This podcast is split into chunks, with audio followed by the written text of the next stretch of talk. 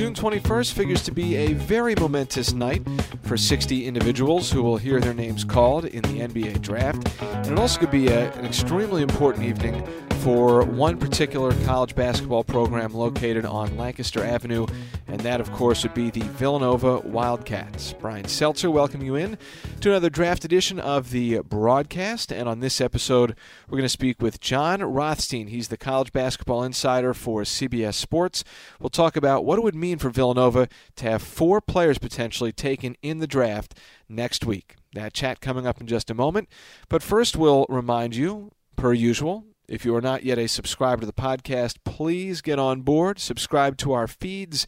You can go to iTunes, Google Play, or Stitcher. Type in Sixers Podcast Network. We're also on SoundCloud at soundcloud.com backslash Sixers. Between Mikal Bridges, Jalen Brunson, Donte DiVincenzo, and Omari Spellman, no particular order that those players were listed, the Villanova Wildcats could set a program record for having four different players taken in the same draft class. Certainly a testament to the individual skills of those players, but also to the type of talent that Jay Wright and his staff has been able to mine in recent years. To get more on Villanova and some other storylines surrounding the draft, let's welcome in now via the phone Jon Rothstein. He is the college basketball insider for CBS Sports Network. You can catch him leading up to the draft on Inside College Basketball Draft Special on CBS Sports Network. Jon, how you doing? Great to be with you, man. Great time of year is right. Always, uh, always a lot of things percolating this time of year leading up to the NBA draft. Not much fact, but definitely a lot of fiction. We'll certainly get into the 76ers, what you think they might need, who might make a quality fit. But as you said, this time of year, there's always a lot of stuff percolating out there as far as some news, what's real, what maybe has some smokescreen stuff attached to it.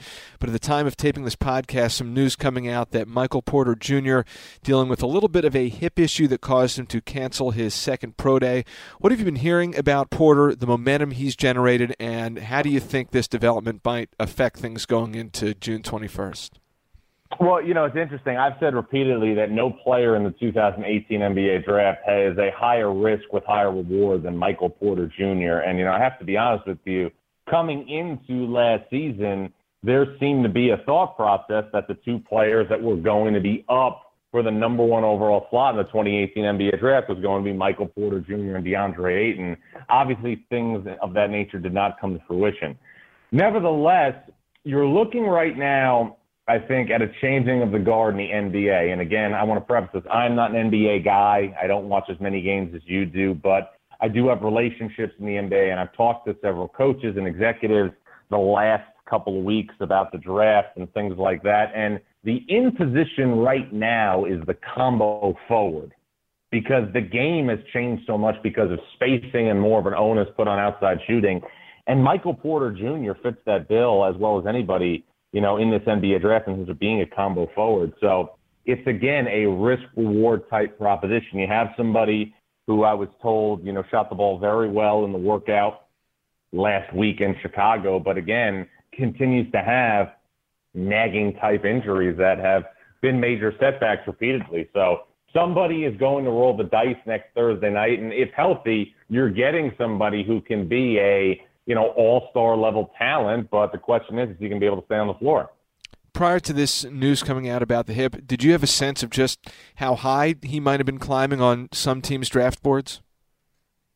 You know, you're always trying to figure out what's legitimate and what's not in terms of the NBA draft because, you know, like, you know, you hear from somebody, I heard from somebody yesterday, well, this guy, you know, if he's there at 20 such and such is going to be have a guarantee and so on and so forth. And it's only going to get worse you know, as we lead up to the draft. I got the feeling right now, and this was pretty consistent all week, that DeAndre Ayton, Luka Doncic, Jaren Jackson Jr., and Marvin Bagley would be the first four picks, you know, in some type of order if everything stayed the same and there was not obviously some sort of a trade. But, you know, the Michael Porter Jr. dynamic is interesting for a number of reasons because you know when you look at the times when he was healthy, like when I saw him on the AAU circuit or in the Elite 24 All Star game a couple years ago in Brooklyn, you have somebody who had, I'm not comparing to Kevin Durant,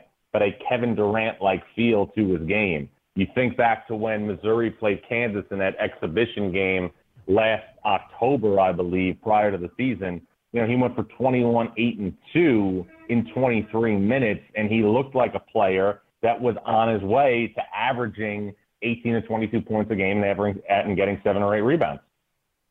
I'm not sure if it's necessarily because the Sacramento Kings are the team holding the second pick in the draft and the way they've made some decisions in previous years, but do you get vibes that there's an impression that there could be some volatility towards the top part of the draft, more so this year than there has been in years past? There could be some wild card factors, some things that shake out that people didn't quite foresee happening going into draft night?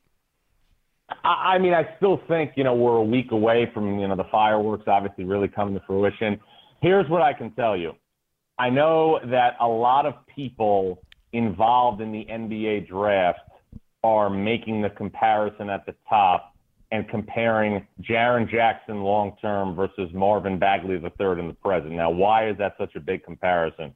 Marvin Bagley third was the ultimate producer as a freshman in college basketball. 21 and 11, 61% from the field, 40 from three. And, you know, if you're comparing it from a production standpoint, he was a guy who, for all intents and purposes, you know, outperformed Tim Duncan statistically. Tim Duncan, statistically, the freshman in Wake Forest got 9 6 and 9 8, but 1,118 minutes played last year, only 29 block shots.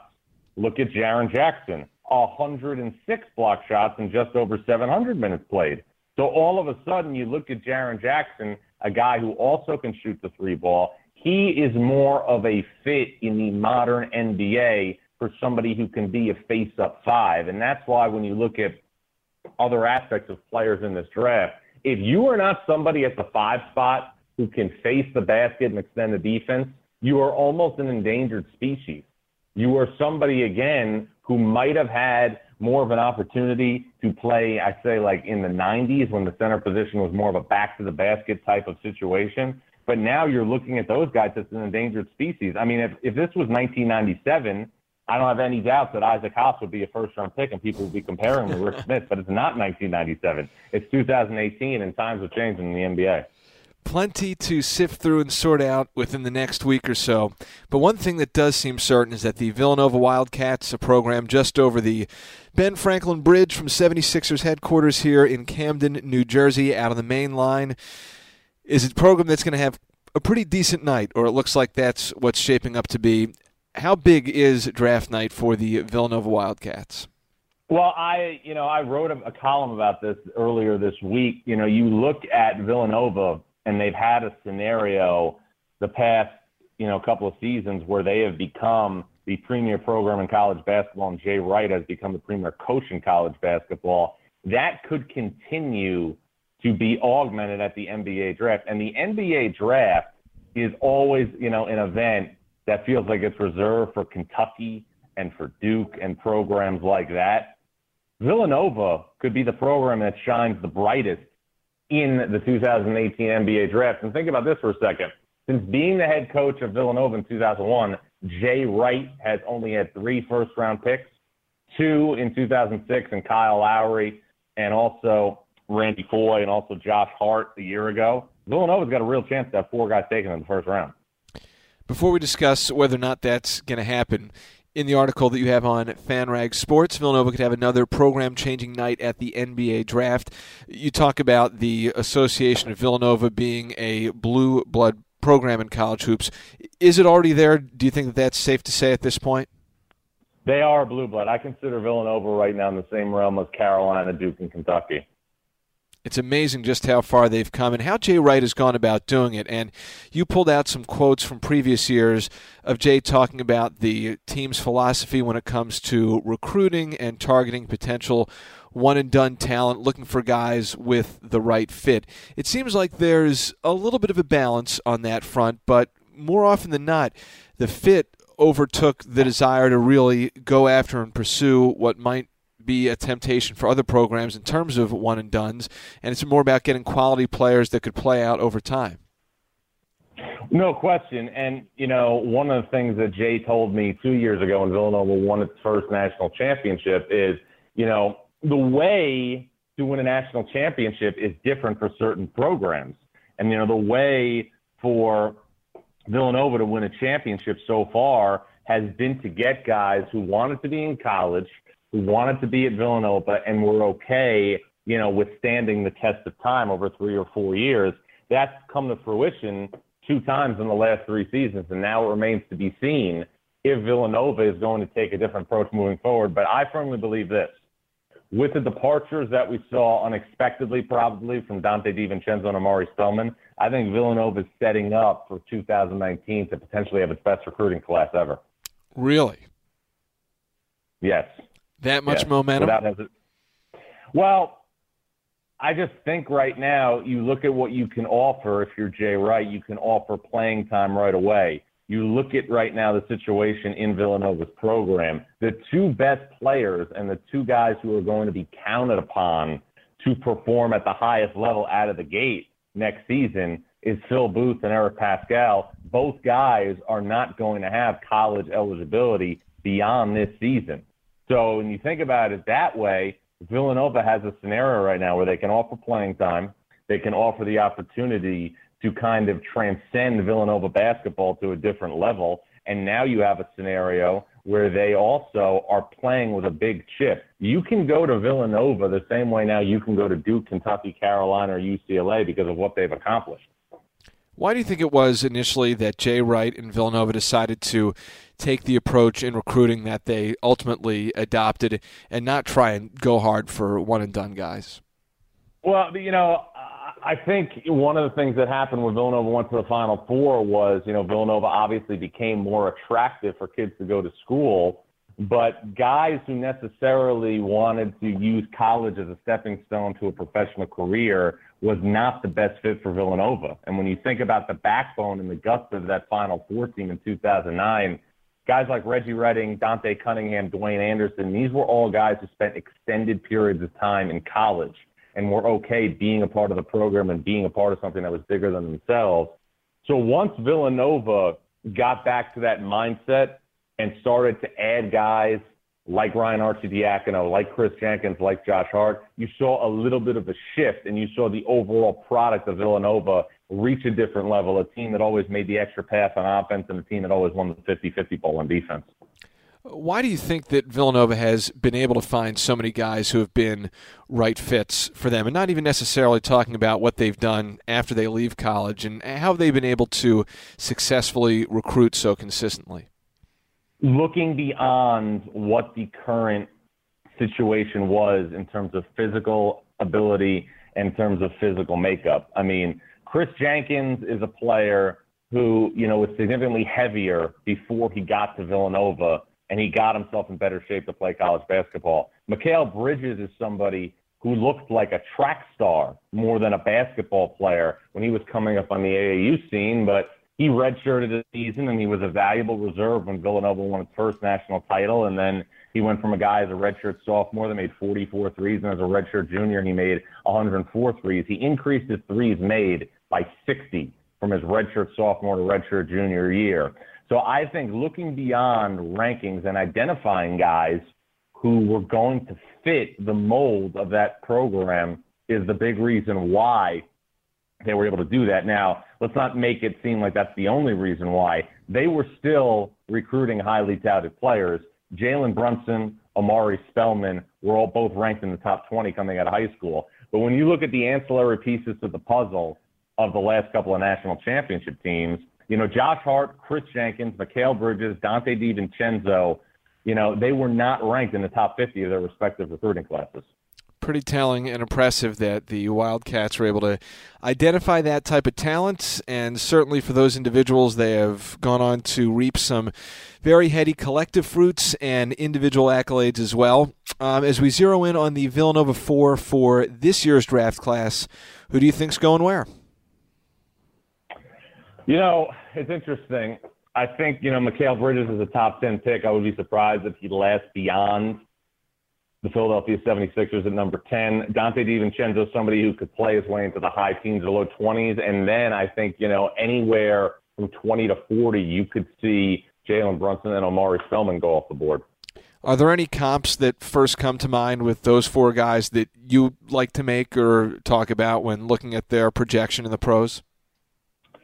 Yeah, it's a good question. You know, I, think you know when you look at these at the guys from different landscapes, you know, I think Jalen Brunson is going to be somebody who could go on, on an NBA roster right now and be a quality backup point guard. He has that type of you know DNA, just like you know his father did. You know, in, in some instances. To me, Mikal Bridges is somebody who could reach a different level if he played with a playmaking point guard who set the table. That's why when you think about Philadelphia and you think about somebody like Ben Simmons, you know, Mikal Bridges was somebody who could be a lethal finisher in transition and somebody who obviously has a high basketball IQ. So I've always seen Mikal as being somewhat like Richard Jefferson. And remember, Richard Jefferson was a great finisher when he was with the Nets. And then Spellman is a different type of player. Now, from a physical perspective, he looks like Jared Sullinger, but his game is more like Adreian Payne, if that makes sense. He is a prototypical face-up man who can make shots. You know, shot 43% last year. So I think Adreian Payne, but obviously his body is much broader. You know, is, is a fair comparison for him. And then as far as Donte DiVincenzo goes, you know, if you remember back a little bit, you had uh, a guy who had a nice career in the NBA and bounced around. He played a little bit for Jeff Van Gundy, Bob Sura, who played at Florida State in the 90s. That's kind of who Donte reminds me of. Donte also has elements of Delonte West a little bit with how hard he plays, but I think those guys are pretty much the most. There's a little bit of Sura, there's a little bit of Delonte West, and Donte DiVincenzo there was the huge, obviously, NCAA tournament showing that DiVincenzo had, capped off by the 31 point game in the national championship game. But then he really seemed to do that much more good for himself at the combine in Chicago uh, last month in May. Do you think in any way DiVincenzo surprised himself at all at what he's been able to do this time last year? Do you have any idea where he saw himself being after his second full playing season on the main line? I mean, I think you know, kids right now who are playing high level college basketball want to be in a situation where they can find a way to make the NBA as quickly as possible. And I think when you look at things right now, if you're Donte DiVincenzo, you win a national championship, you're the most outstanding player. What else can you do for college? His stock was never going to be higher than it was right now. And rather than come back into the Big East preseason player of the year and have the keys to the car, he wanted to roll the dice. And it looks like right now the dice is going to come back in his favor feel like that was kind of the same mode of thought for Spellman as well? No question. And I also think, you know, in their cases too, you know, I don't want to obviously diminish Jahvon Quinerly, the freshman point guard who's going to run the show at Villanova, but it's unlikely too that you're going to play with a better point guard next year than Jalen Brunson.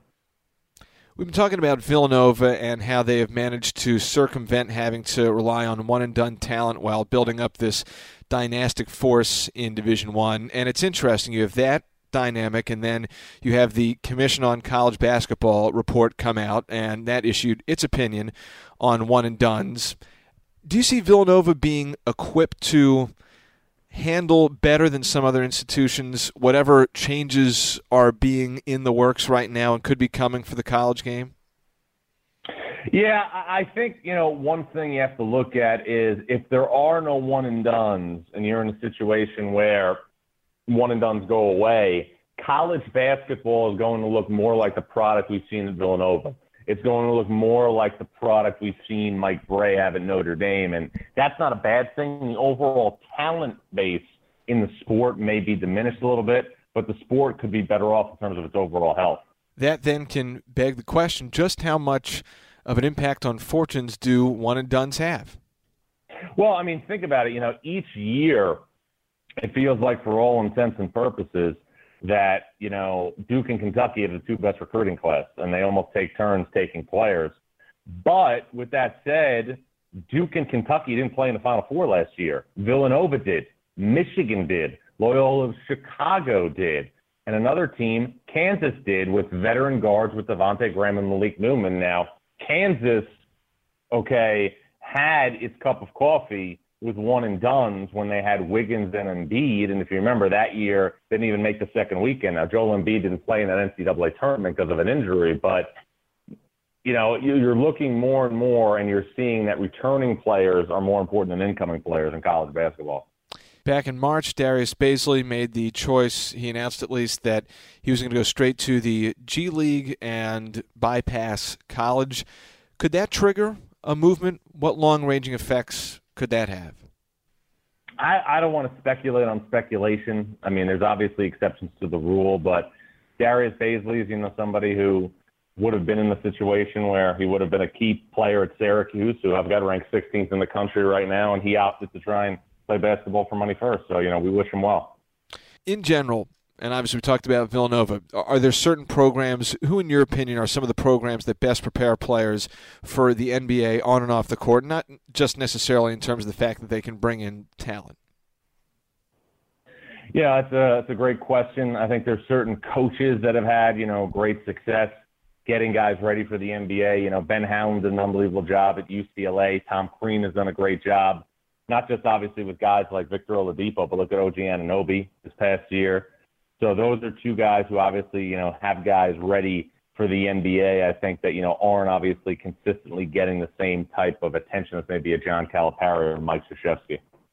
How much more could parallel schematics between NCAA and the NBA and the way personnel is deployed um, help the transition of some players as far as using college to get to the pros?